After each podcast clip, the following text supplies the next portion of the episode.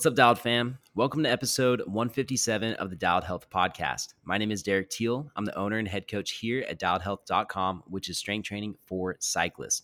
On this episode, I sit down with Coach Josh Rasmussen to answer all of your questions about strength training for cyclists. We answer whether or not you should do squats on a physio ball, how often you should train your core, is it counterproductive to do strength days on ride days, how much should you strength train during the race season versus off season, how to improve your tricep and low back pain on long gravel rides. We talk about how to grow your calves and much, much more. And I was excited to discuss this with Coach Josh because he's a full time in person trainer at Equinox down in Huntington Beach, California.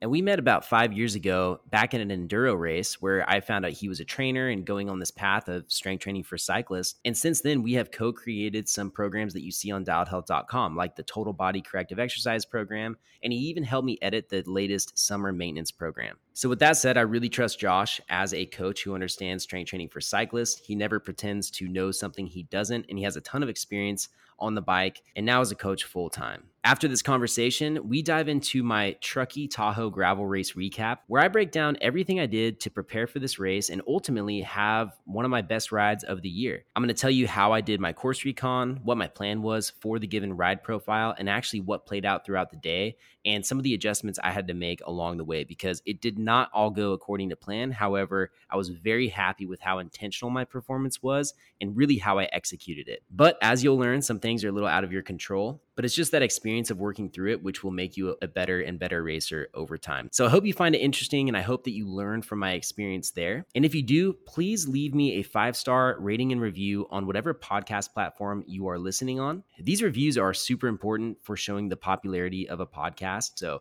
if you could do that, it would be a huge help. I really do appreciate it. You could also screenshot that you're listening to the podcast post it to your social media and tag myself or Josh so that we have the opportunity to repost it. So thanks for all the support. And without further ado, let's dive into the episode. All right, Josh, first question squats on a physio ball, good or bad? Well, I'm going to say bad. Like, we'll just say, like, you probably won't ever see me program that in a program for a client. Why? There's like, there's simply not much need for it. I think like if you think about like what's what's the point of squatting on a physio ball? I think if you're really trying to test your, the stability of your squat or like how good your balance is, I mean that's a pretty extreme way. If, if that if that's like simply your goal, like you want to do it for fun, like go for it. But I think the risk to reward and more the practical application and exercise like that could have, like I don't see much carryover. Like if you're trying to, we'll just say you're using it to like build stability in your squat pattern, there's better ways to do that by training like your core or like a hip thrust or like working more on like hip and ankle stability and strength. Yeah, I just feel like the physio ball is a little extreme. Like you could squat on a Bosu ball, but even that's like I, I don't have clients do that a whole lot. Um, I feel like that starts to get a little bit pushing it into like the ridiculous uh, functional strength movements. But that, that's just my take. I not that there's anything wrong with it, but I just think there are better better choices out there. I totally agree. The risk and reward is not worth it. In fact, one of the only times I've ever hurt my back in the gym was from doing a squat on a physio ball. And if you're not familiar with what a physio ball is, it's a stability ball, it's a yoga ball, some people call it. Um, I call them Swiss balls, but they're the big balls that you can do a lot of core work with. And I remember outside at Equinox in Santa Monica, I'm out on the grass or the turf, and I go to stand up on the ball and do a squat. Now I get off balance. And when I go to push the ball out because I'm leaning backwards, my foot, it was like the ball was too squishy and I couldn't get my foot off of it. Like when I lifted it up, it was still kind of connected to the ball. And long story short, I fell flat on my back. And dude, I could not pick up like a 45 pound plate without pain for another week after that, which is the worst thing to ever happen as a trainer working the floor because you're just cleaning the gym constantly. so I remember for the whole entire next week, just pretending I wasn't in pain anytime I picked up over, you know, something over 20 pounds. So yeah, squats on physio ball, it's just not worth it. Pick a different exercise or go single leg or uh, really ask yourself what you're trying to get out of it. And you could probably do something else that's a lot, a lot safer. Next question How often should I practice core workouts during the week when not racing on the weekend? I, would say a minimum twice a week. It, and this, I feel like we can kind of transition into one of the other questions we had off of this, but I would implement some sort of some sort of like core training like every day, but I'd say at a minimum, try to train your core twice a week. Um, there's really like the four primary movement patterns your anti rotation, anti extension, anti flexion, anti lateral flexion. Training like two of those one day and two of those the other day. So do like a side plank and a dead bug one day, and then do like a Pallof press and a regular plank the other day. I don't know. I, I do some sort of like core work or mobility almost every day. Um, but I'd say as far as like structure, I at least twice a week, but probably better three to four times a week. I would imagine that the core work you do every day would start to get to the point of just pure activation where maybe yes. you're doing mobility work and you do a little bit of breath work that includes a lot of core tightening, something to activate your core, but not necessarily any type of progressive overload for every day. It would really just be kind of like waking it up and then making sure that at least twice a week you're actually challenging your core to the point where you can make real strength gains. Is that how it would really be?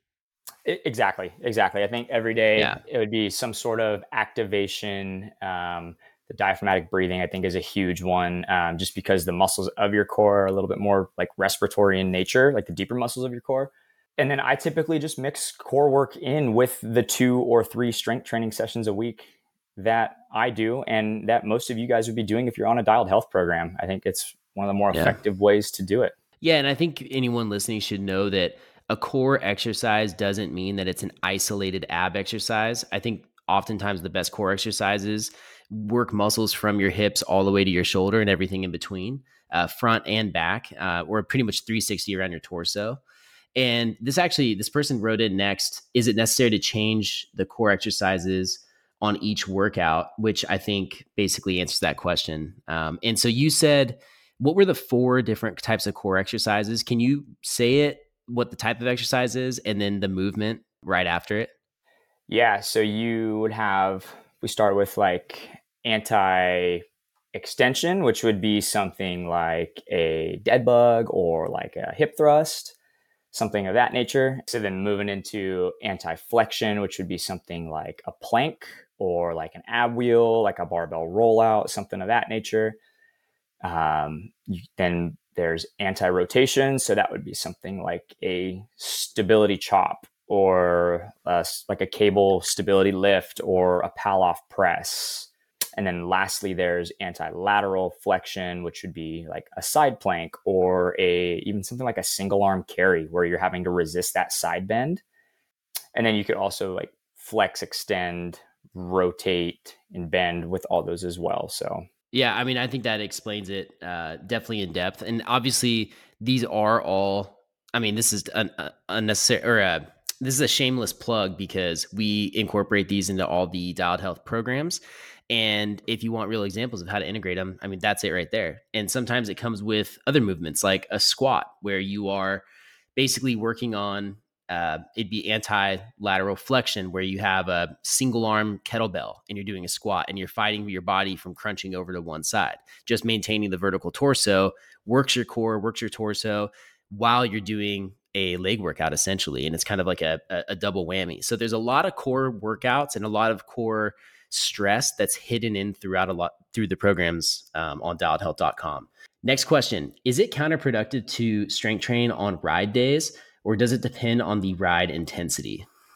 Um, I don't think it's counterproductive. I would probably spread them out as much as possible. So, depending on what your schedule is looking like that day, I would maybe do your strength training like early in the morning first thing and then if say like you're doing a group ride in the evening then go hit that group ride in the evening um, and i think intensity is going to vary depending on each so like if you know that group ride is going to be fast paced and you want to throw down maybe just do a little bit of uh, lower intensity strength workout that morning and vice versa if you know you're hitting a ride in the morning like you're doing intervals or just like a longer ride first thing in the morning try to push that strength workout out as far as you can yeah, that's that's that would be my take on that.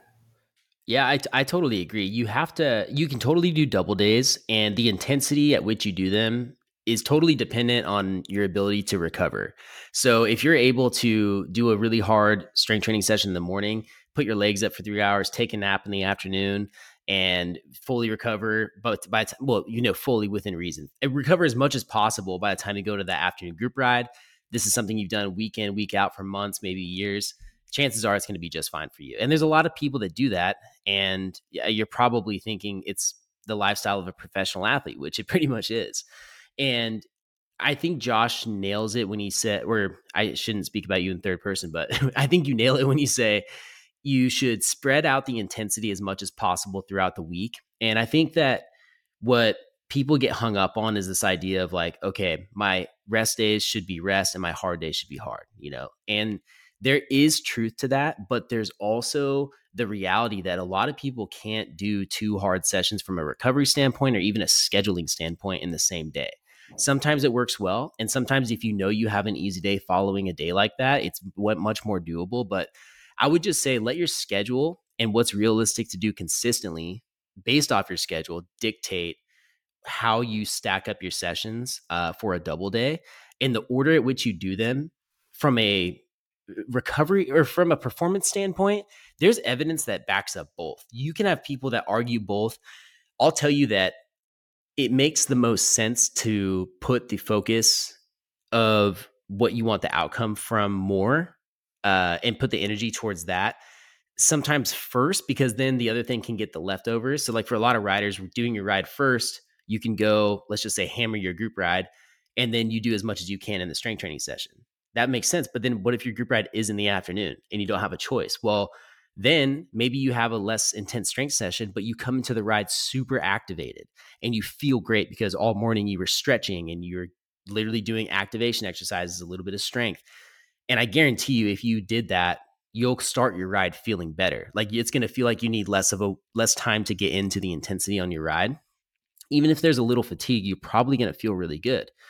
So it could go both ways. And I think ultimately it comes down to preference of schedule, what's realistic with your schedule, and then trying it and seeing what you can recover from. Because we could go back and forth arguing all day, which is better. But I think very people, very few people even have the luxury to base it off of just pure science. And then again, if you did, there's there's science that backs up both. Yeah, and I'd say um, last thing on that, just like to speak from experience, like I've had days where I've thrown down like heavy strength training session in the morning, and then it was within like maybe an hour and a half turnaround, like get a quick meal in me, and then jump right on the bike. And I, I, I think it was like a forty mile ride with some friends, and they were kind of like getting after it, and had like a couple steep hill climbs, and I could handle it like in the ride, like I was able to push through no problem.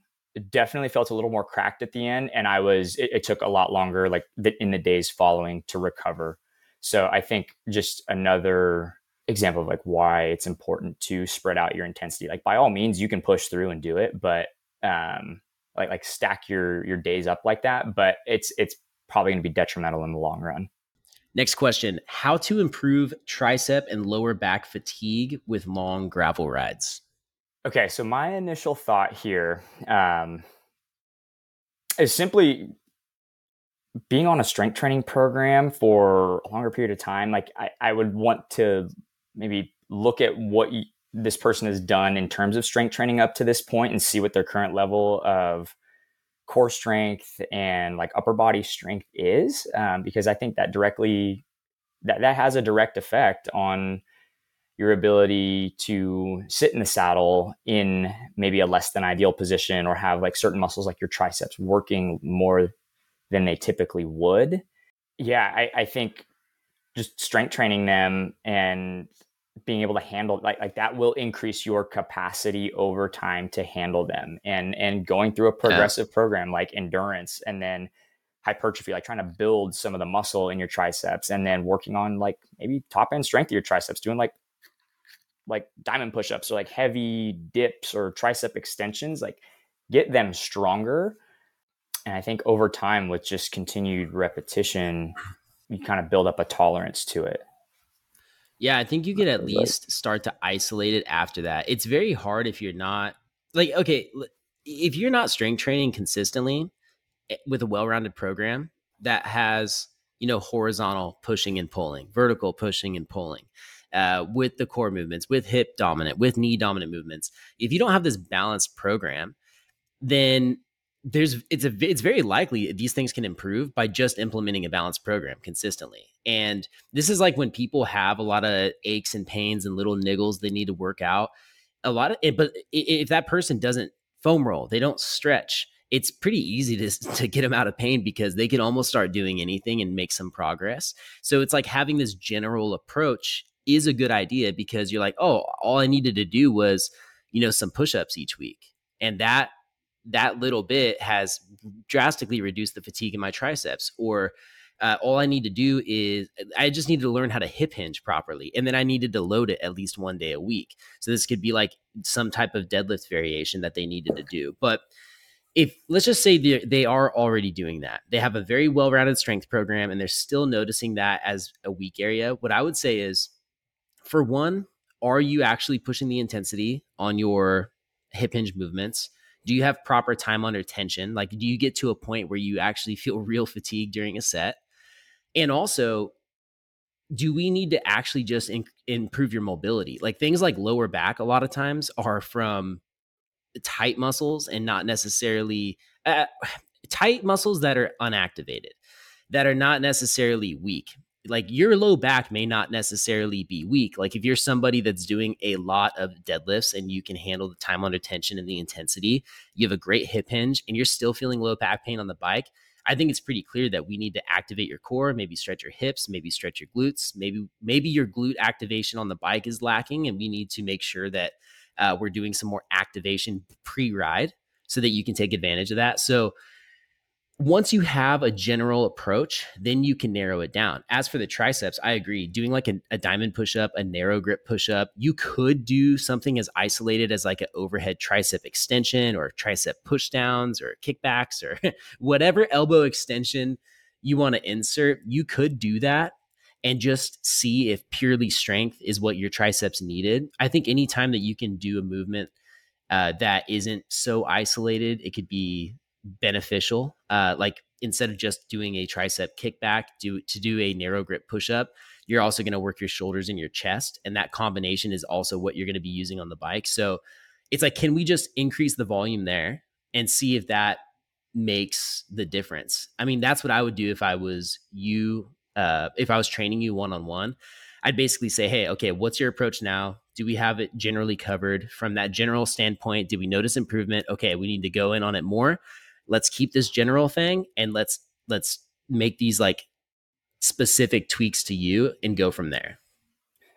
Yeah, I would agree. And and I think you nailed something there in terms of like focusing on like proper positioning and and really like core strength. I, I think a lot of people just with the positioning of the bike, um, learning how to get into your core muscles and letting the muscles of your trunk do the work being able to like to pack your shoulders like when you're on the bike kind of pulling them down and back uh, and packing them into that proper position i think that naturally is going to put more of the load on your shoulders and your core like the bigger muscles that are meant to handle that load because otherwise you collapse down and most of the weight is now being bared by your triceps. So it's kind of like the idea we talk about the saying um, like one weak link affects the entire chain. So that weak link maybe potentially being your lack of core strength or um, uh, inability to like i guess get your core engaged and properly turn on in turn directly has an effect down the chain on your triceps and your triceps are what bear that load most. Like i see that all the time in the gym and i'm sure you have too derek like in training people who they do a plank or a side plank and their arms are the first thing they give out. Um, really i think it's just mm-hmm. teaching proper positioning of packing those shoulders getting your upper body in the right position and engaging your core. It's true. When you're in a position like a riding position on the bike your torso can take some load off of your arms. Like if you are compensating for such a weak torso that your arms are bearing more weight and you can't hold yourself up a little bit with like the erectors in your back or just with your core strength in general, you're going to be adding more weight on your arms. And so, like you said, it is crazy how one link weak link affects the whole system. And I think that kind of opens up a can of worms, which we don't have to dive into, but it is really good in mind. Just think when you're having these problems, start with a general approach. Once you implement that consistently, narrow it down from there. Hey, Dialed fam, I'm sorry to interrupt, but I have an incredible testimonial that I received this week that I really wanted to share with you guys because I think it's going to resonate. I thought it was very inspiring. I'll read it to you and we will dive back into the episode. Now, this was emailed to me from Patrick Gilgar. He is a Dialed fam member who, who I've recently been helping schedule his workouts all around his rides during the week. He says, Hey, Derek, I'm loving the program. I struggle with a mild bit of depression. I put myself on self-prescribed challenge to journal and exercise for 30 days straight. The Dialed Health program has been part of that and it's helped me so much. Physically, I feel like I'm making progress, but mentally, it's put me on a much better place. I'm way more patient with my wife and three kids. I'm looking forward to keeping the momentum going. I've been doing the beginner body weight program and will be moving on to the cross country program in the next two weeks.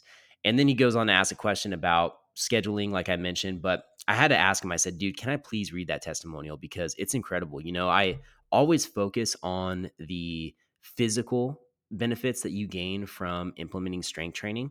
But truthfully, the mental side of it is huge. In fact, I've worked with people in the past that literally said they are at a point where they almost don't care about the physical because it helps them mentally so much. And typically it has to do with performing at work or being a little bit more patient with their family or just being more loving and more caring and someone who is able to listen to other people a little bit more, like get out of their own head. And so that's really something that happens with strength training uh, along with cycling. And I think what you'll notice, even if you get that benefit from riding, the different stimulus you get from strength training keeps that I guess that dopamine hit a little bit more fresh. It keeps those endorphins pumping in a different way that uh, you'll notice in your everyday life. So, if you didn't have enough of a reason to strength train from a physical standpoint, I highly recommend doing it for your mental. Now, with that said, let's dive back into the episode. Next question How should my strength training differ between on and off season? Yeah, this is a good question. Um, I, I like this. So I think really it's the the primary lens that like I think to look at it through would be off season you are putting more the focus in the gym trying to build your body up become strong become mobile durable powerful to then as it gets closer to the season starting to transition the focus more to your on the bike work and then your strength training becomes then supplemental to the work you're doing on the bike and you are then trying to just pull back on strength training volume to maintain what you've built in the off season which is only going to allow you to stay strong stay durable um, and reduce your risk of injury um, or over or, overtraining like throughout your race season. So um, just just simply just a shift in focus. Like off season, you're focusing on building your body up, a little less focus on your on the bike training, and then as you start to get closer to the season, you're kind of flipping it. On the bike training becomes more the priority, and your strength work becomes supplemental. You're just trying to maintain. Dude, I couldn't have said that better. I mean, essentially, you do more strength training in the off season at a higher intensity than you would in the season. And it becomes more of a part of your training to really focus on or allow to become the focus opposed to the in season when your riding really should be the focus of your training. Like when it, be, it, you know for the person even with doing a double day or you have two hard days in a row one's on the bike one's off the bike it's like the intensity should always eh, come out of the strength training session while you're in season so you can get the work done on the bike that you need. And it, in the off season, in theory, it really just wouldn't matter as much. You know, you're likely doing lower intensity rides. You're likely getting a lot of the intensity in the gym opposed to doing some type of intervals on the bike.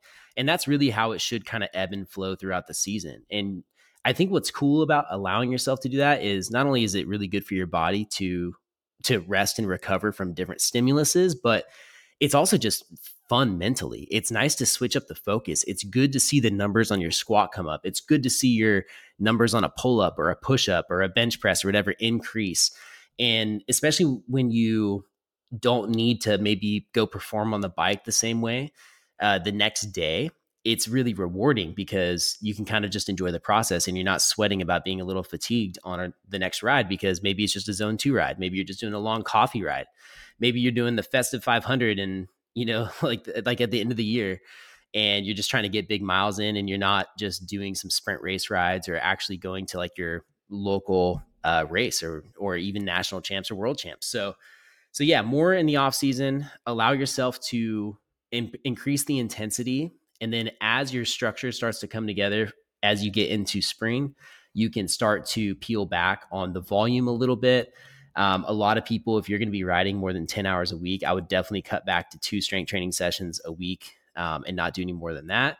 And then you can just put all of the focus of intensity on your actual riding itself. Um, but I will say, this all kind of comes down to the riding discipline that you do and how often you ride and, and honestly at what level you ride at. You know, if you race downhill, you can be in the gym three days a week year round. If you are racing in the Tour de France, your strength workouts in the middle of summer should be mostly activation work and enough to maintain, but not necessarily build. And so, and it's going to be, we're talking two 45 minute sessions per week with like a lot of mobility in, in between. Uh, the summer maintenance program is a great example of that. And those would be like the two extremes, you know? So it does come down to the discipline. Essentially, the less you pedal, like pedal specifically, the more strength training you can do. The more you pedal, the less strength training you should do. But there's that line of two days a week where you go below that, you're you're definitely not going to maintain, and you're probably not going. You're, you're definitely not going to make progress, and you're probably not going to maintain. Is what I was trying to say. Yeah, took that one and ran with it. That was nice. Thanks, dude. I've been I've been actually thinking about this a lot because I want to include a one year program into the That'd schedule. Cool. That would be really cool. Um, s- strength for knee pain. Thanks from Spain. Shout out to you, Natal Farito. By the way, I'm sorry I'm not reading everyone's handles. Uh, we're just trying to get through the questions as fast as possible, but I really appreciate everybody who wrote in on Instagram. Thank you so much for the questions. Um, so let's talk about it, Josh. Strength for knee pain.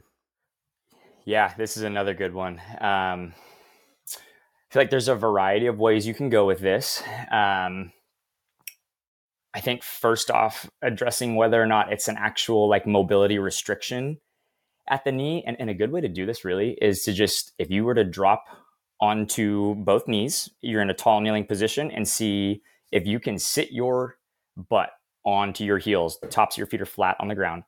And if you can't do that comfortably, then very likely it is some sort of soft tissue restriction, and you could benefit from foam rolling and stretching your quads specifically. Um, and I, would like to get specific to really spend some time on it, like start just above the knee. Um, and I mean, probably is going to feel like it's somewhere around a six, seven, maybe an eight out of 10, and then just breathe relax and just work your way up. Um, uh, uh, go until it relaxes down to like maybe a two or a three out of 10 in terms of pain. Work your way up your quads and then go into something like a couch stretch or like a half kneeling hip flexor stretch. Something like that could go a very long ways, like adding in simple mobility.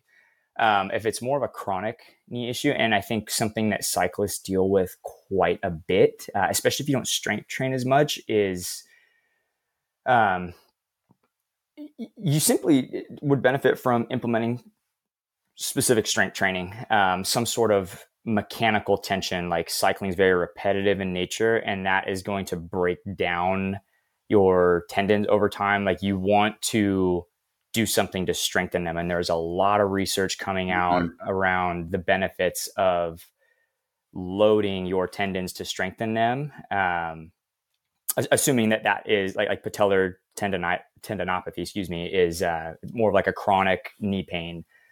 Um, assuming that that is what you're dealing with. Um, I actually have a guy who I'm working with this right now. He's a former Division One college football player and uh, is just dealing with some lingering knee pain. And one thing I've had him doing is um, a Spanish squat. Start with isometrics. Do so. So a Spanish squat, you can um, basically you get like a big like a thicker resistance band um, and you wrap it around something stable and then you step into it at about knee height have that band just behind the back of your knees maybe just below your knees and stay tall with your posture, like upright torso, and just sit. It, it, very similar to doing a wall sit, but instead of the support of a wall, you get the support of that band like it's almost wanting to pull you forward. Um, and i'm sure like we could we could maybe do a demo of this somehow um, or you can always look this up but four sets uh, two to four sets of like 45 seconds you're going to get an incredible quad burn and it should just allow some relief to that patellar tendon. Do that a couple times a week maybe two to three times a week for a couple weeks.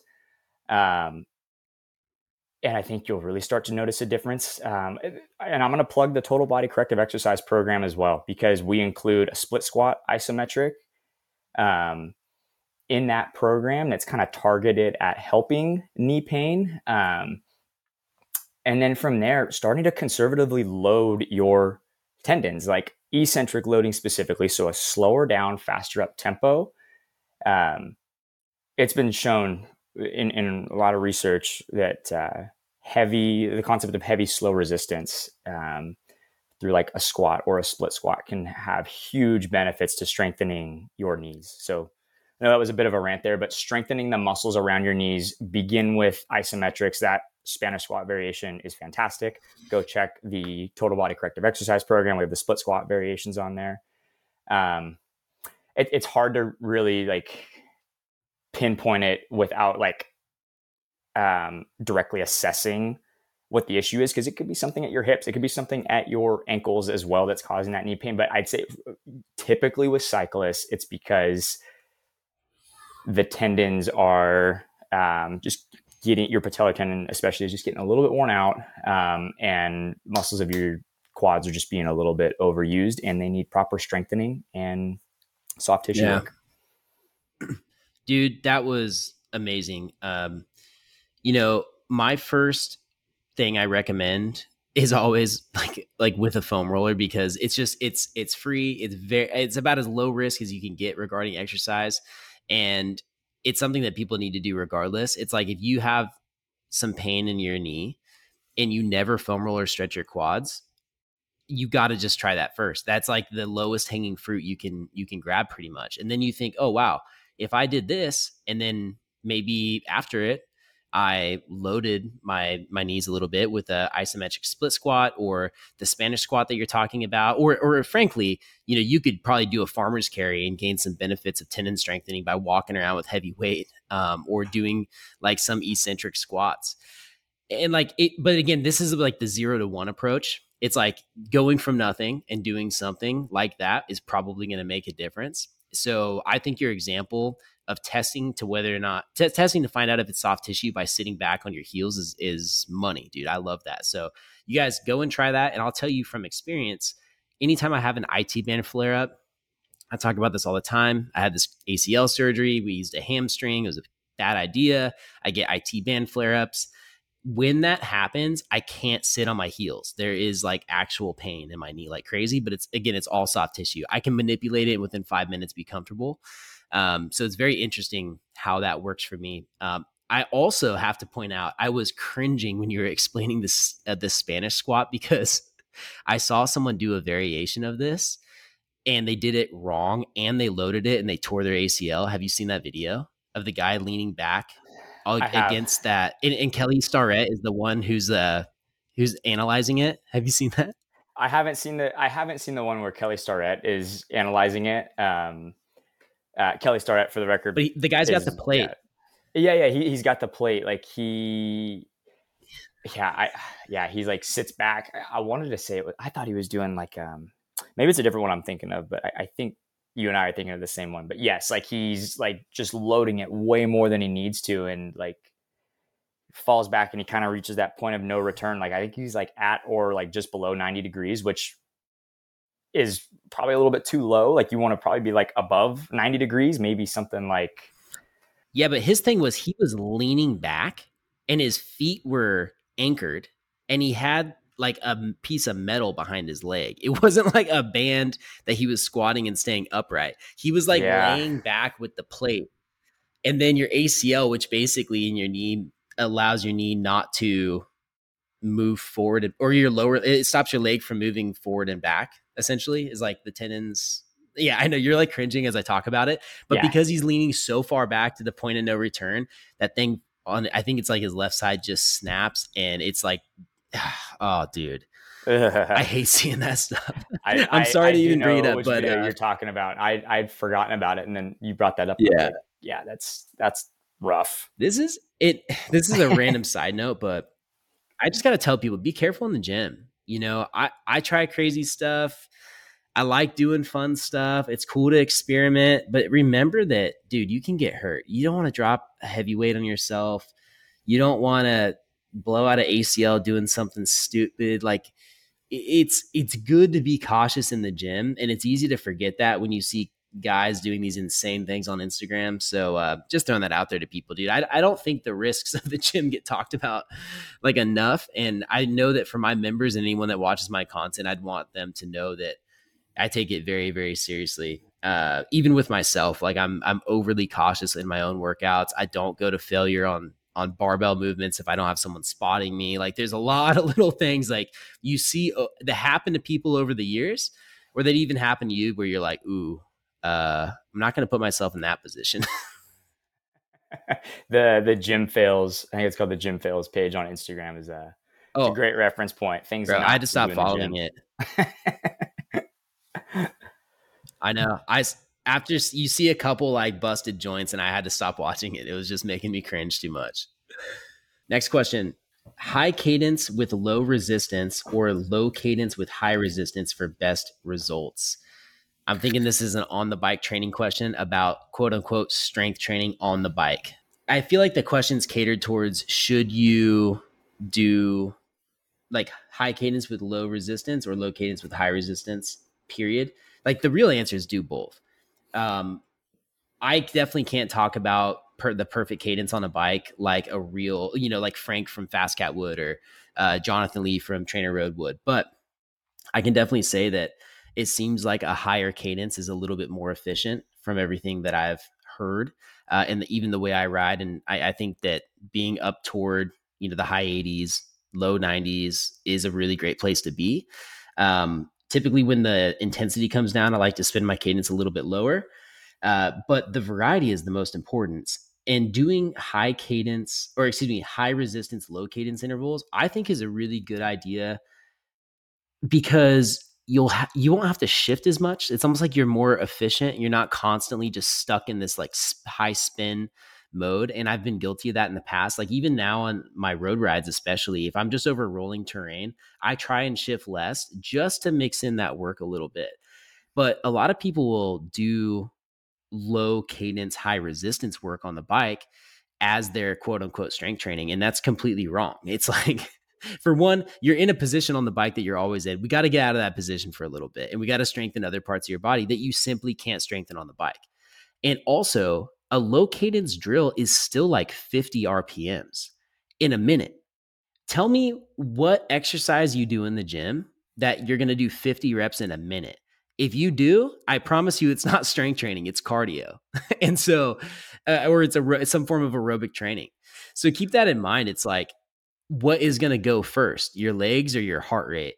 And even if it is your, even if it is your your legs, can you get a better use out of your time by loading up tissues like the the posterior chain, glutes, hamstrings, and all that that you can't get on the bike? So remember, it's like more riding is not always the answer. You can't accomplish stuff on the bike that you can accomplish in the gym, and vice versa. I would never tell people that the most important thing to do to be a good bike rider is strength train. No, the most important thing is to go ride your bike. but the optimal thing to do, the healthiest long term thing to do, the best thing to do mentally and physically is mix the two.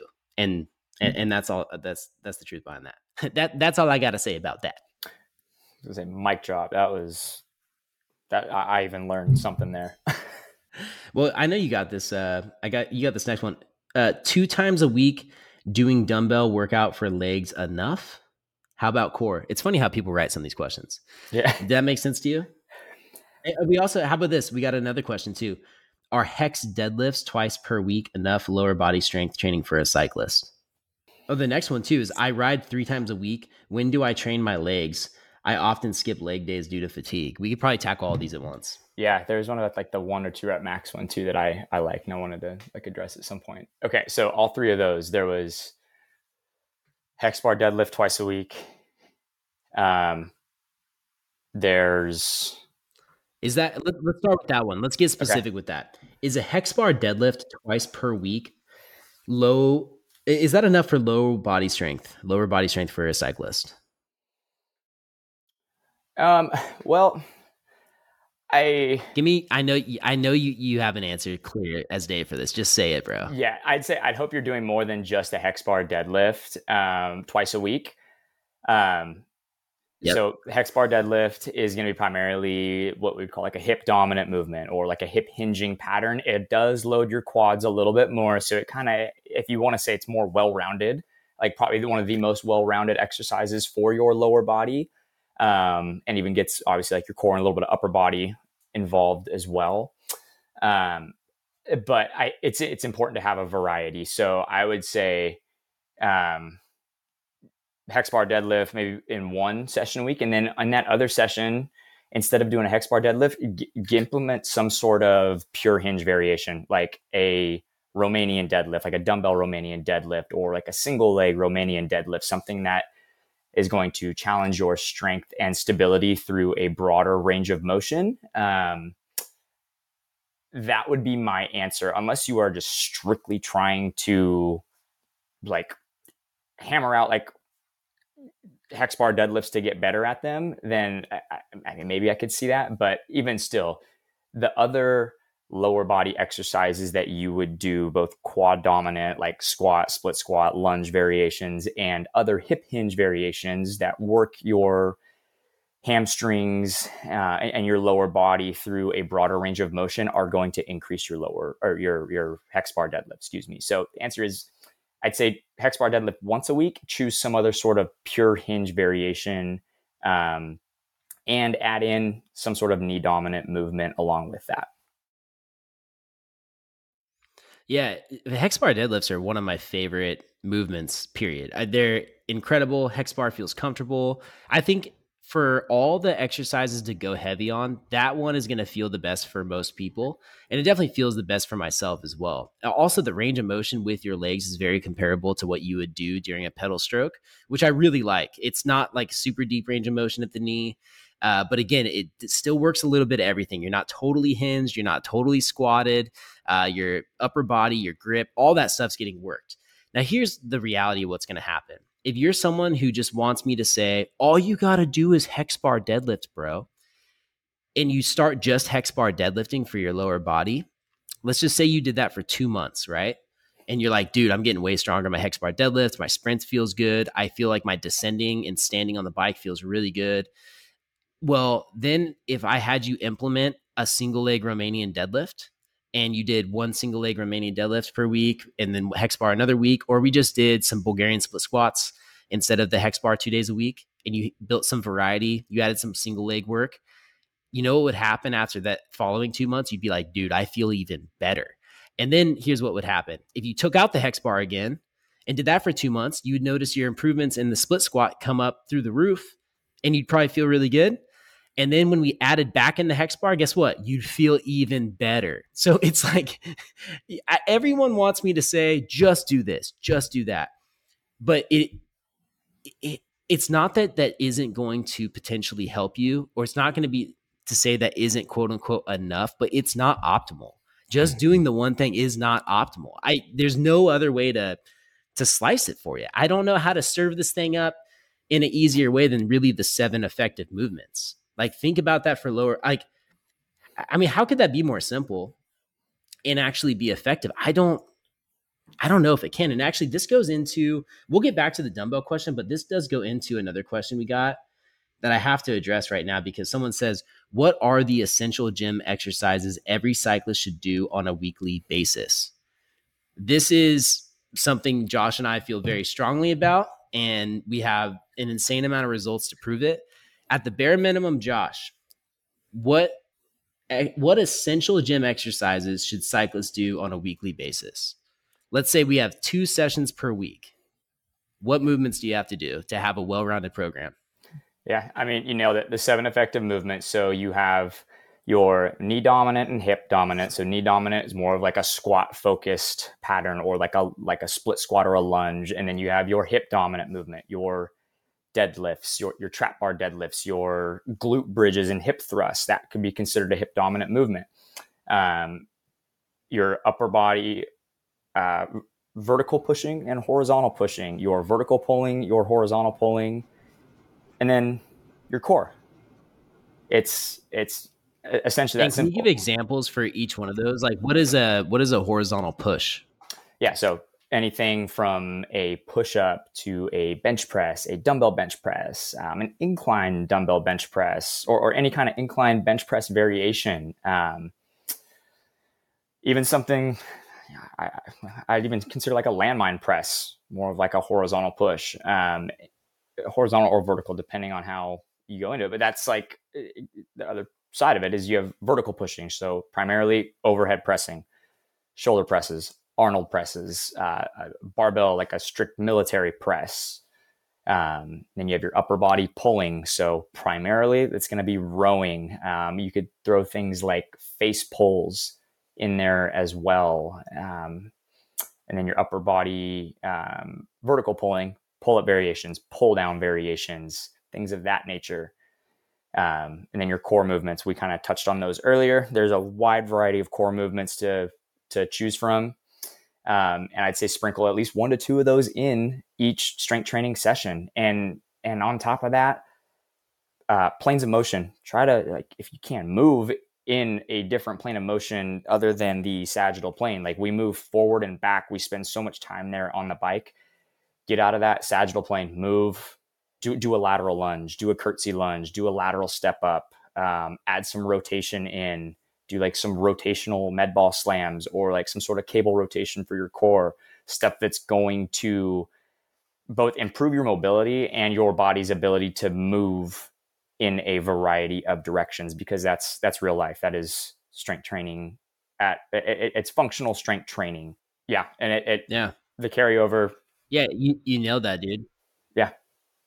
Um, you know the three planes of motion that you mentioned. You have the frontal plane, or excuse me, the sagittal plane, which is forward and back. You have the frontal plane, which is lateral movement side to side, and then you have the transverse plane, which is uh, any type of rotation. So if you look at it, you can mix those into the seven effective movements as well. It's like, oh, I want to do a frontal plane exercise, which moves me side to side, and I want it to be hip or excuse me, knee dominant. Well, I can do lateral lunge. That's that's perfect. And this is a way for, and this this is why having a trainer program for you is worth it because you don't have to think about all these variations. Because then you think of a variation and you're like, well, where does it go from here? Like if I want a periodized program and I want this to progress over three weeks or three weeks, you wish three months. if I want this to progress over three months or maybe three years, then how does how do I actually phase this out? And that's where it does get, you know, it's like that's where an actual professional comes in. It's like you know we know what exercises are out there and available we're constantly learning we're constantly uh, talking to other trainers seeing what they're doing and um, you know even having you on here josh is so cool for me because i don't talk to trainers nearly as much as i, I want to and I, I do miss that environment from time to time being in the gym seeing what other people are doing in real time you get so many ideas and there's so many refreshers over the years you forget about certain things so uh, even us being able to collaborate on programs has been very very very helpful for me. Uh, you edited the summer maintenance program which was super helpful. And so that is one thing i'm just very grateful for. And i'd recommend you guys is like you know let us do our jobs and take you through the exercises. And if anything use a program as your foundation. You know you can always sprinkle in some random stuff you want to do on the side. Just like use it as a foundation. It's kind of like writing. You have a base program and then you know you can you can cater it to how you want talk to your coach about it or uh, just have some fun with it honestly. And before we get into the last question there is one more thing i want to add to the seven effective movements which is why they're so awesome is that that's the model you follow year round. That's what's so cool. You can have a very heavy, very high intensity hip hinge, or you can have a light hip hinge that is fast moving and high reps, like a kettlebell swing, you know, versus a heavy, heavy deadlift. These are both hip dominant movements. You can train the plane of motion you can have a well-rounded program and you can wildly change the training stimulus based off of what time of year it is, based off of how much fatigue you're willing to take on from the session and how you want to adapt to those sessions. So that's what's so cool about it is like people want me to say just do this one exercise, but the truth is it's do these seven movements. Move in these three planes of motion. And as long as you do that year round, there's a huge variety of stuff you can do to cater that to your needs at the time. And that's a sustainable model to actually follow. Uh, so thanks for letting me get on the soapbox and like say a little bit more about that because it is is just like exciting to have clarity on what the right thing to do is in regarding strength training. And you know, if someone has a legitimate argument up against what we're talking about, I would I would genuinely love to hear it. Please. Same thing with, I know you would come to me with it, Josh, too, and you can go to Josh with it too.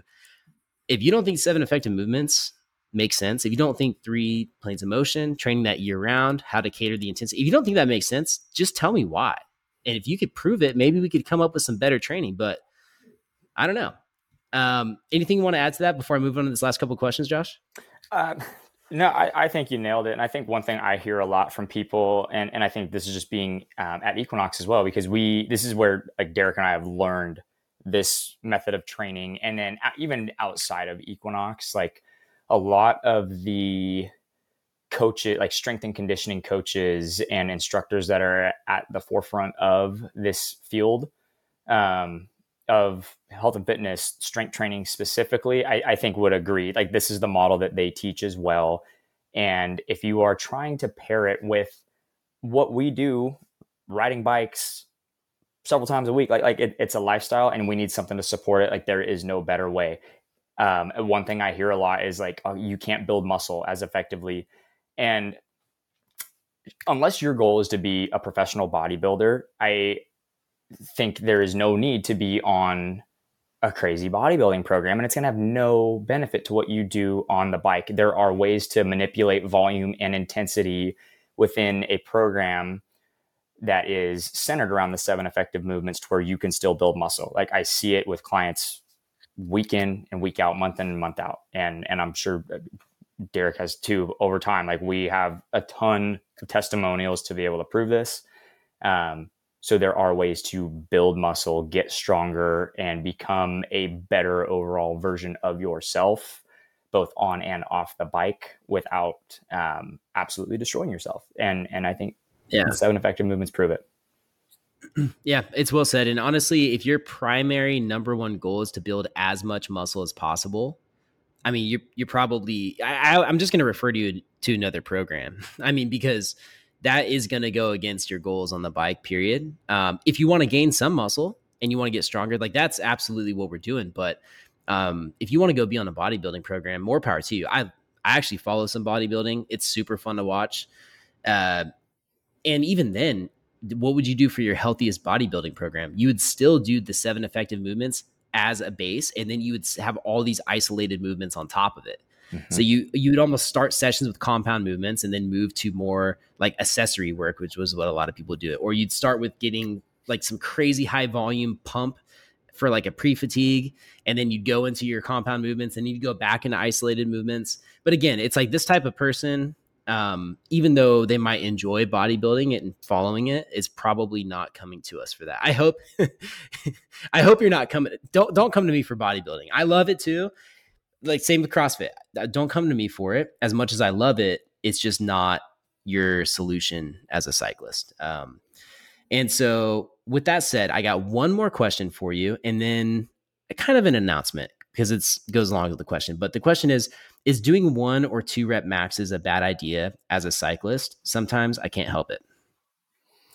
Um, again, great question. A lot of good ones here. Um, I'd say no. Uh, max effort lifts, um, I think, are a, it's a, it's a demonstration of your body's ability to produce force, and essentially, the stronger you are, the more force you can produce, and the more potential for power to produce as well. Um, and I think that's only going to have carryover to uh, your training on the bike, whether you are a downhill racer, like having power to handle hard hits and put the bike where you need it to go and and to be the most optimal downhill racer just like a road cyclist needs power as well. You push power on the pedals, like your ability to produce force with eh, eh, your one rep max is your one or two rep max is a good way to um, to determine that.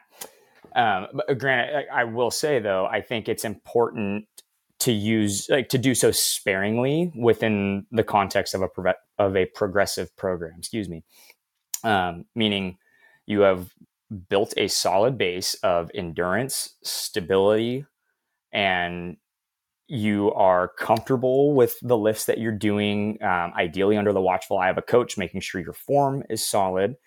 Um, and and you're doing it like, I t- when I do this, like I, I have no problem letting clients like I, I get excited when I have people testing their one two rep maxes. Um, and I typically give them a range. Like we'll go in like a four week strength block, and I'll say, hey, go one to five reps pick a weight that you feel you can do for at least five reps. If you're feeling good, we'll work up from there.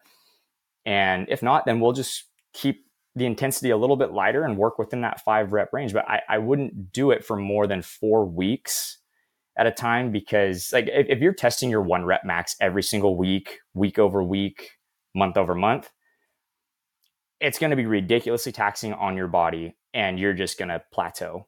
Like, testing your one rep max or two rep max and then getting it up, up, up, and then taking a step back, giving your body a deload week, and then a little bit of a break, going back through an endurance and stability and hypertrophy phase, build back up it, up, build back up to it, and then test your one to two rep max again for a couple weeks at a time. Um, I think it's a great thing to do, um, and I'd say more more specifically, it'd probably be better to do in the off season uh, more often than you yeah. would in season. Um, specifically, if you're racing, um, not to say you can't do it in the off season or, or uh, mid season, excuse me, for maintenance, but um, I, I, think it needs to be uh, programmed in a very timely manner. Yeah, I agree. I think off season is a good time to do it and it's tough because there is a lot of risk that comes with a true one rep mask math math oh my gosh one rep max on a compound movement. So whether that's squat bench deadlift or overhead press or whatever it might be you know there's going to be a lot of risk that comes along with it. So i would tell somebody never go past your technical max. As mm-hmm. soon as you feel like your form is slipping that's exactly when you need to cut it off don't fight through poor form because that is going to be eh, just not worth it period. And so doing it in the off season is a really good idea. I haven't programmed it actually. I, I, like it's one of those things i don't find completely necessary but it is interesting and it's a fun goal to work towards and it's cool to see progress that way. But i will tell you if you're a cyclist who is doing you know just two days a week of total body strength training if you really want to improve a specific lift or a very specific movement, uh, you almost have to add additional volume on that. You know, for instance, like if you really want to get better at pull ups, you should probably do pull ups twice a week. So in my programs, I probably wouldn't program pull ups twice a week. But if I knew someone wanted to, I would add it on to one day that didn't have pull ups, for example. And so you're going to have to like maybe prioritize it to where you're like, oh, I if I want to improve my one rep max, I need to make sure I incorporate a couple more heavy lifts, maybe than are programmed here. Um, or again, or maybe I need to do a, a weightlifting plan. That's that's not dialed health. Um, but I think it's an optional, fun thing to do, and it is something that I would like to incorporate for those people that that you know enjoy it. Um, yeah. So last thing is I'm just gonna make a comment. Someone just wrote the word calves and here's what I'm going to say about training calves. The reason no one is able to grow their calves is because no one gr- no one actually trains their calves. I like I I am convinced. I know that the the muscle fibers I think are more of a slow twitch, which makes them harder to grow for a lot of people. Uh, is that right, Josh? Am, am I right? I actually don't know 100, percent but I will tell you from just bro science observation in the gym you no one's the only guy training calves is the dude with big calves that trains his calves every session. I mean, what do you, have any comments about calves real quick? Uh, yeah, this this is actually again another good one. Um, I, and this is a tough one because uh, there is simply the gift of genetics for some people who have freakishly nice calves, and it's a tough pill to swallow uh, for guys like myself who have just uh, chicken legs. But I, I will say I, I, I agree with uh, your statement too. Like most people don't train their calves. Um, I do think there is a place for training your calves, and again, they're included in the like calf raise variations are included throughout the total body corrective exercise program uh, because they're great for ankle mobility, Achilles tendon health, progressions of both seated and standing calf raises, I think absolutely have their place. And it's one of the best ways to improve your ankle mobility if that is something that you are lacking. As far as growing them, um, there's part of me that wants to say, like, ah, this is tough, but I, I think well, a lot of people don't train their calves like the way that they do other muscle groups. I think um, Mm-hmm. If you were to train your calves two to three times a week and use progressive overload with them, like it, just as you would trying to get stronger and build muscle with any other larger compound lift or or muscle group, um, you, you, might see results. I, I think because to your point, Derek, I think they are predominantly slow twitch muscle fibers, um, so they are used to handling. I mean, you think about it. Like we walk around all day on our feet, like those muscles have yeah. to be strong and have a large, large capacity for work to be able to just support your body moving all day. Um, I think if you were to hit your calves two or three times a week and do a variety of like seated, like do, do like seated calf raises one day and standing calf raises the other day, and maybe again work within a range. Like one day do sets of six to ten, two or three sets, and the other week or other day do sets of like twelve to twenty if you were to do that religiously for maybe six months, a year, you might start to see some growth. I, I definitely have done that and I've seen just like I couldn't even. T- it's probably like a fraction of an inch of growth in my calves. Um, so I think it's possible. I, I, I honestly don't know enough about this to like beyond that to be able to say with confidence. Um, but the other thing I can say specifically to cyclists is a high volume of calf training is going you're going to be feeling it like the the doms the, the the muscle soreness in the days that follow it's for sure going to have an effect yeah. on your bike rides and your ability to just like walk up and down the stairs without collapsing so yeah. Yeah uh, I, I feel like i could go on about calf training too but i just think that people simply don't prioritize it and uh, it's important and i think it's because of its overall importance of like how you feel. Um, it's easy to put it in the wayside um, but if you really want to grow your calves just prioritize it three days a week maybe start and end your session with it because when you just throw it at the end of a session a lot of times people will get one quick calf pump and then call it a day because they're just ready to get out the door or whatever um, so you just have to prioritize it. Like literally, that is the goal thing that you want to build. Make it the priority of your session. Uh, and I'd be surprised if you didn't have results. But yes, expect some crazy DOMs the first few sessions, and also, you know, it's going to hurt your bike rides for maybe that first week or two, uh, just because you're so freaking sore. Um, so yeah, that is all we're going to get to today. Unfortunately, it's already been an hour, dude. I could talk to you about this for two, three hours, no doubt. Um, I just want to finish it with someone asking, when is the next Dialed Health Shred? I've thought a lot about this, you guys. In fact, the entire first half of this year, I have been stripping things down in the business, pulling things out that's not necessary, and just getting this foundation. And I'm like, I've been asking myself, what are the things that are most important to me with Dialed Health? What are the uh, events? What are the challenges? Like what things should stay and what things should go? And i think the dialed health shred is something that not only needs to stay but needs to get poured into more and more and more. If you guys don't know what this is this is a 30 day fat loss challenge that happens in january where we track our food.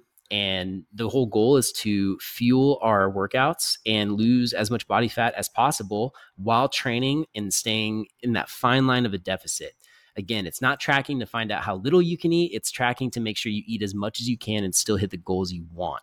So, the Health Shred is coming back in January. I'm going to start working on it a lot sooner this year and make sure that this year it's bigger than ever. So that's all I got to say about that. I'm very excited about it.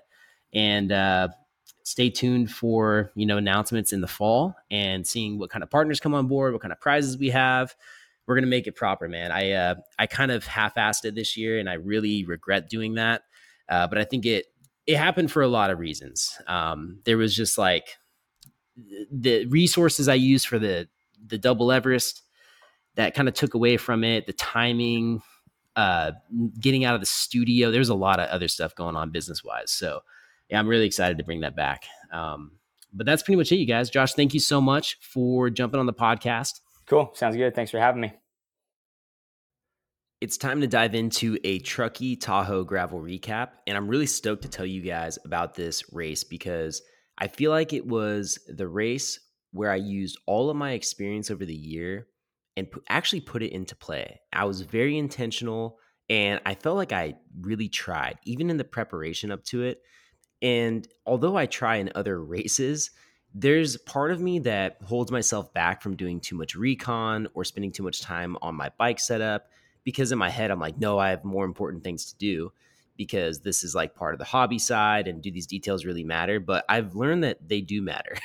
and what's funny is that the more preparation you do, the more freedom you have to ride in the moment at the race because you're not asking yourself questions about where the aid stations are or the terrain. And it's not always going to be perfect. As you'll learn, I still had some problems during this event, but coming into it, I felt more prepared and more free to just ride hard, which is really what I wanted to do. So, what I did to prep for this was first off just look at the actual route. I studied it on Strava. I got a really good idea of the ride profile. And from there, I made notes actually on my top tube and I posted it to my Instagram. It's also on my Strava if you look at my shakeout ride. But you'll see that I had every mile where the terrain changed marked and it told me whether it was flat or uphill and I just you drew like lines. You know, an up uh, a line that went up to the right was a climb. A line that went down to the right was a descent. If it was squiggly, that meant rolling. If it was squiggly up, it meant rolling climb. If it was squiggly down, that meant rolling descent. And I also put in where every single aid station was because even though my race plan was not to stop at every aid station, there's actually a lot of them for a course that was only uh, 75 miles. But I wanted to know where they were just in case something came up, which I'm really happy I did because, again, I ended up using an aid station that I really didn't expect to use. And so having those written down on my top tube in a very simple format that I could read while I'm riding was great. I mean, the note was probably seven inches long. I used a Sharpie to write it so it was clear. And then I covered it with clear tape so that as I sweated on it throughout the day or water got on it, it wouldn't start getting blurry. Uh, and what's funny is that it still did kind of bleed even through the tape somehow. I think it was just like that sweaty of a day. It was kind of hot. So studying the course, getting a good idea of the terrain. Obviously, the whole tire choice thing is always a big debate. I ended up running tires that were too small. And I'll be honest, I took Peter Stetina's recommendation and I've noticed that, and he got second, first off. So it's not like he was wrong, but I've noticed that he recommends tires that are typically on the smaller volume side. So he recommended some 38s with like a smooth center side knobs. And that's what I ran. I ran 38 Pathfinders by Specialized, but I wish I had 42s. I really did. And I saw that uh, it had said on Velo that Matt Beers had 47 Pathfinders on, and I haven't seen that as a size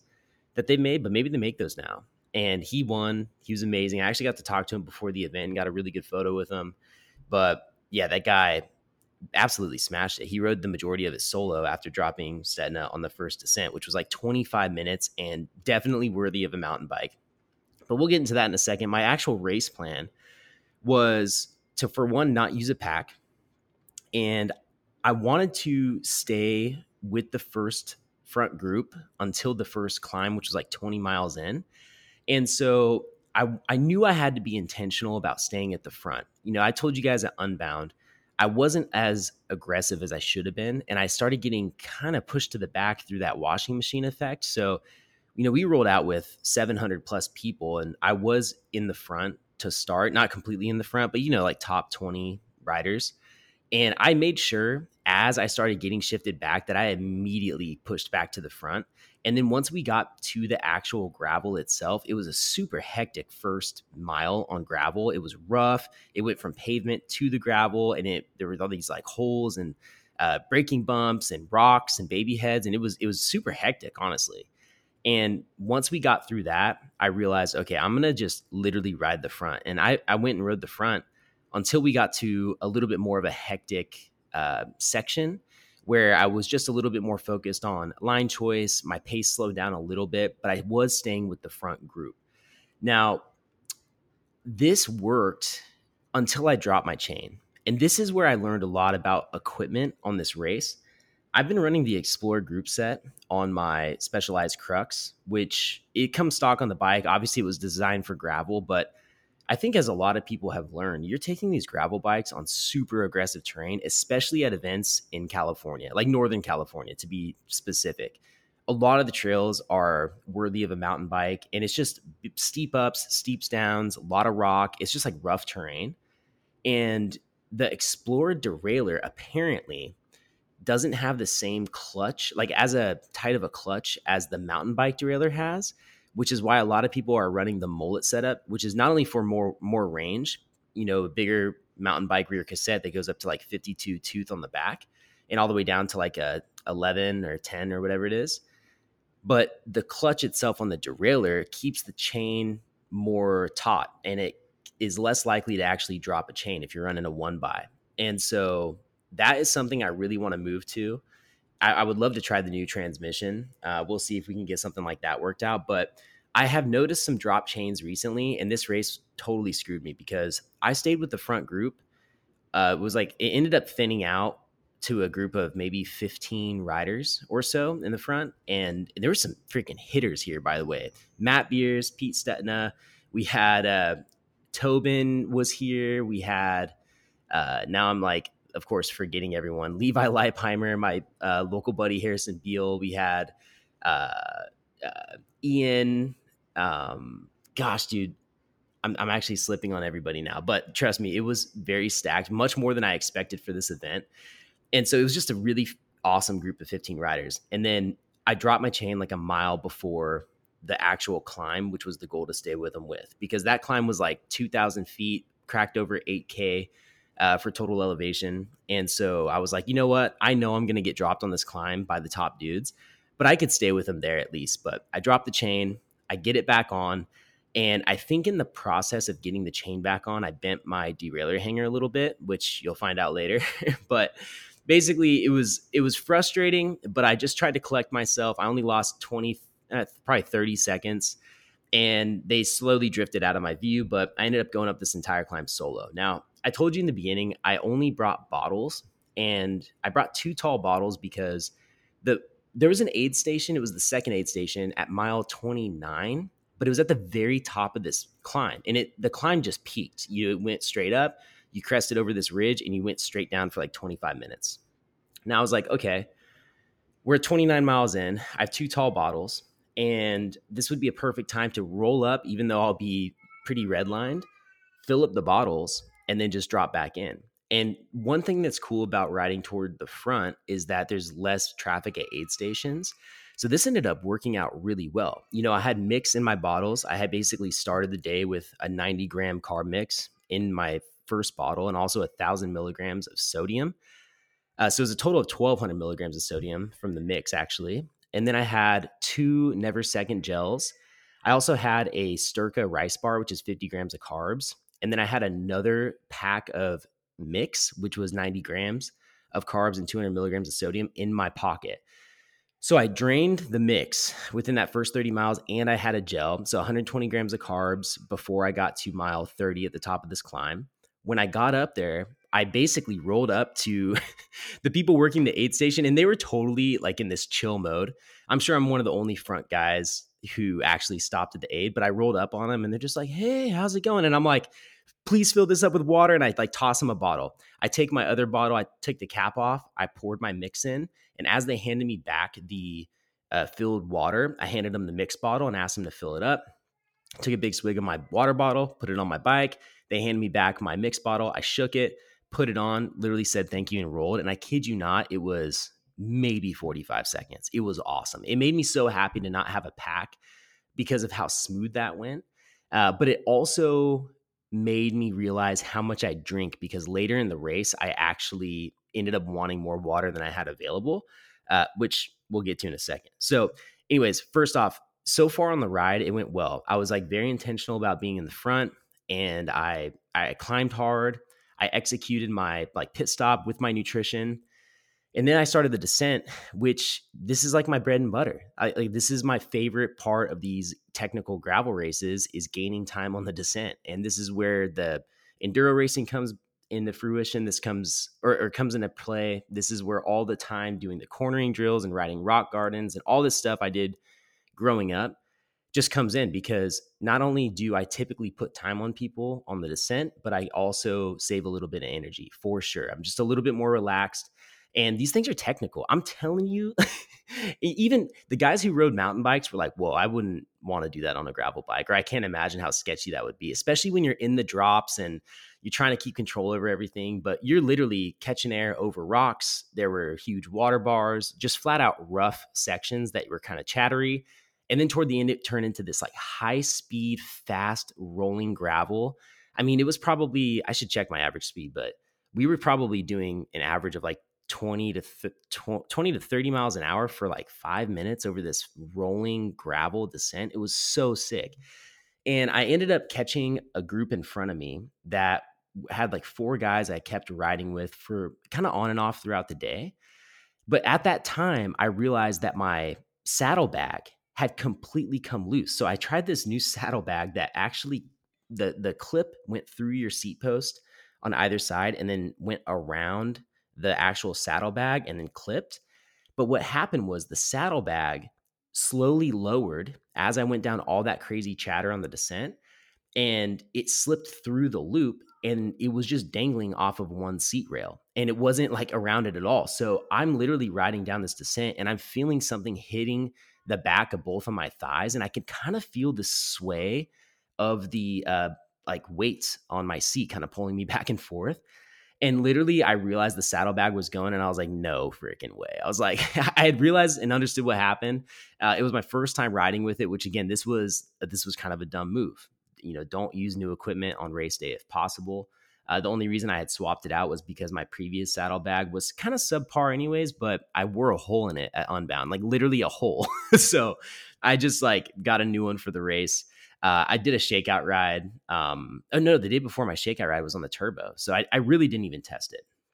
And so, anyways, I just rode like that, and I was like, all right, when I get a chance, I'm gonna somehow take this thing off, make room in my pockets, and put it in my pocket. And it was cool because when we got back on a road section right before the next climb, uh, I the, the group slowed down a ton. Like it was just a collective thing. I think everybody wanted to grab some food, some water, kind of reset. So it was perfect. I took my saddlebag off by just kind of reaching around my butt when I was riding. I made room in my center pocket on my jersey and just stuffed that thing in there. And honestly, it was good to go. Um, so I was I was happy about how I handled that because I didn't let it like freak me out. I was just kind of annoyed because it's just one of those things where it's like, oh, of course I didn't test this one thing and this is what happens. So so we're with the group, we're climbing, we're on a kind of a flat, very steady graded climb. I mean, it couldn't have been more than like four to six percent for a few miles. And then it kicked up. And as it kicked up and got steep, I'm now getting to the point where I feel like the group I'm with is on my limit of like whether or not I can keep up with them. But it was perfect. Like when you're in groups like that on a gravel race, that's perfect because you're like, okay, I know these guys are saving me time because we're working together, but it's just on the limit for me. And like that's like almost the sweet spot you want to be in. Like if you know you're with a group like that at any point, especially on a road or a flat road or whatever, at like some of these BWR events, you know you're saving a ton of time, which is great. But I get to the steep uh, ascent. I mean, and we start pitching into the teens on dirt. So you don't want to stand, you're seated. I go into my top gear, which is a 44, and dude, my freaking chain dumps over the top of my cassette into my wheel. And of course, I'm pedaling hard. So it kind of jams in there. And then I'm like, crap, I get it back on that chain ring, but I didn't shift again. So when I got back on my bike, and of course the, the the group I'm with is now riding away from me, I do it again because I hadn't shifted down to get out of that gear, which dumped over in the first place, which probably meant I bent my derailleur hanger or something on the first chain drop when it went off the front. So that was another thing too. I'm like, if you dump, if something gets bent and you dump a chain over the top of the cassette, you need to shift down to the next gear before you put it back on so that it doesn't just pop off again when you start pedaling. So, again, another little lesson learned. And I, I split from the group. I had probably lost close to a minute in that fiasco, which was frustrating. But as I climbed to the top and had crested the climb, I caught one dude and then started descending. And this descent was so chattery and rough. I was honestly stoked I didn't flat, but of course, it was like written in stone. I was just going to drop my chain again. I did. I dropped my chain off the right side, put it back on, and then uh, lower down on the same descent, I dropped my chain on the on the inside. I didn't have a chain guide. I didn't have a front derailleur to shift it back on like some people do with the two by. I just was at the point where I was like, something's wrong. Like I need to fix this. And I, I like I said, I think the solution is going to a mullet setup, riding a mountain bike derailleur, and I'm probably gonna put a chain guide on as well because I don't see myself going to two by at this point. So that's what I'm hoping to do before the next race, before it really matters. and I really don't want to drop a chain again. Um, and it will be cool to also have bigger range. Like if I had a, let's say, a, I don't know if it's a 10 or 11 at the bottom of these uh, Eagle cassettes, but let's just say it's 1152 range. I mean, Keegan and these guys are running like 50 tooth chain rings, but I could definitely run a 46 or maybe a 48. Uh, I don't want to get up to the one to one ratio, but it will be nice to have all that range because even with my XPLR group set, which is uh, down to a 1044, I get spun out over like 35 miles an hour, which we experience in the groups on the you know gradual descents. And so I don't want to be spun out. And uh, yeah, that's kind of the transition I will hopefully uh, make before the next race. And it was good that it happened because it made me ask why and it made me look into some of these other guys' setups a little bit closer. And really after that, I got to the point where there was one more aid, there are two more aid stations.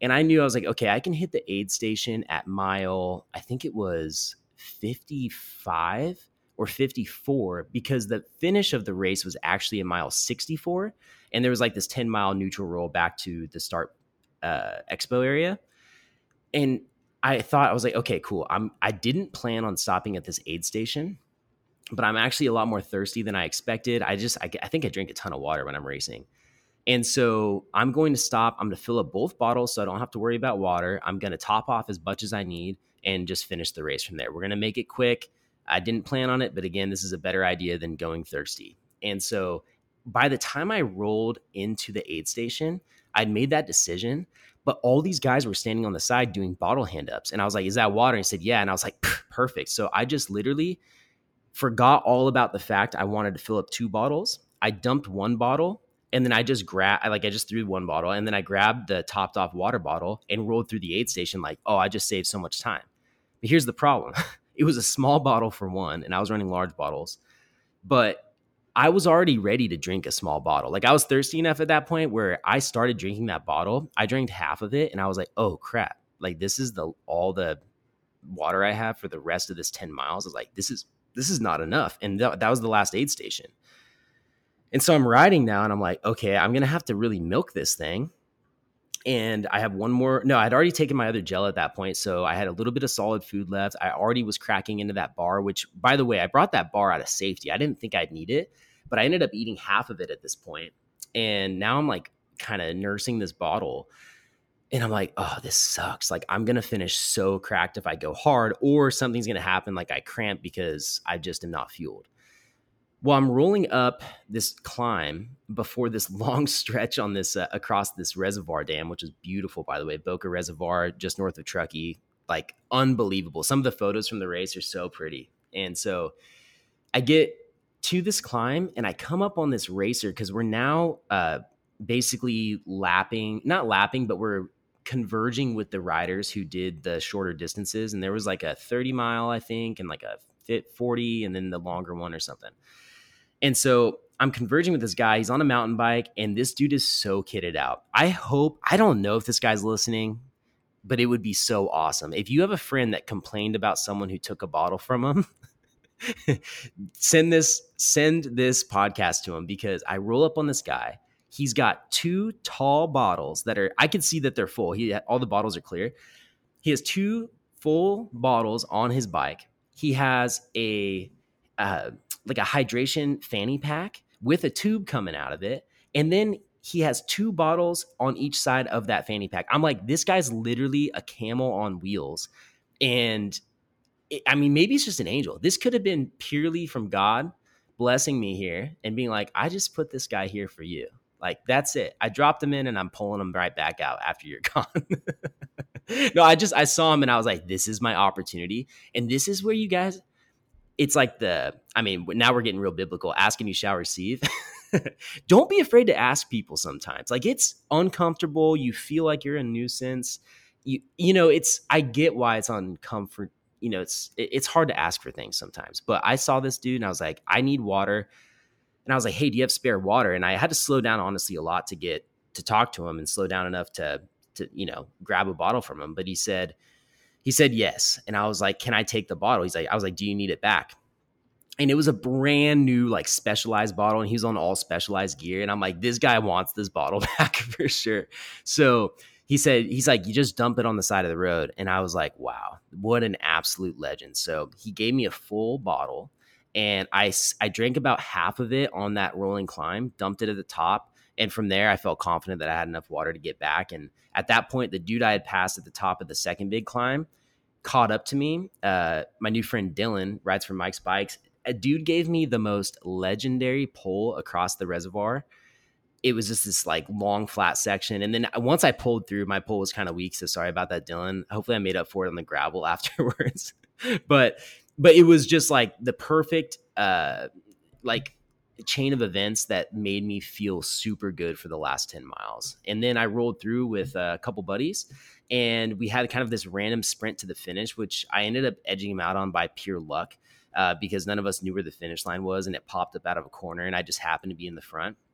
But it was really cool. You know, I ended up finishing 11th overall. And, you know, there's, I, don't know how many riders were on the long course, but 700 total at the event. A, a lot of really fast riders. Um, I, I, think I was like uh, 10 or 15 minutes off of Matt Beers, maybe 20. I have to go look. Like, you know, I'm honestly kind of guilty at really looking at and analyzing all this stuff uh, I, it's probably just because of like time and other things I'm doing in my life. But I've never been one to be like, okay, he was. I'm gonna go compare this sector on Strava, and maybe maybe I'll get there. Um, I'm starting to care more about the details, but it was really cool to just feel like I had a solid race. I, I performed well. I was intentional. I prepped for it, and I and I really executed it.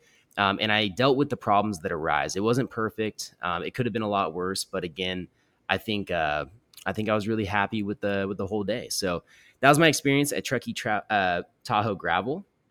And I guess uh, the last thing I wanted to add before I wrap this up is there's a couple other things I'm I'm learning. So Tushar and the Crusher happened this last weekend, so it was a week after Truckee Gravel, and the ride the ride distance was very similar. Theirs was 69 miles, but they had 10,000 feet of climbing with a mountaintop finish, opposed to uh, 6,800 feet of climbing. So, you know, another third of that. So, way more intense course. It was totally, it was at a higher altitude. The race we just did was um, above 5,000 feet the entire time and went up over 8,000 feet, uh, which, by the way, I, I felt really good um, coming from sea level. So, that was cool.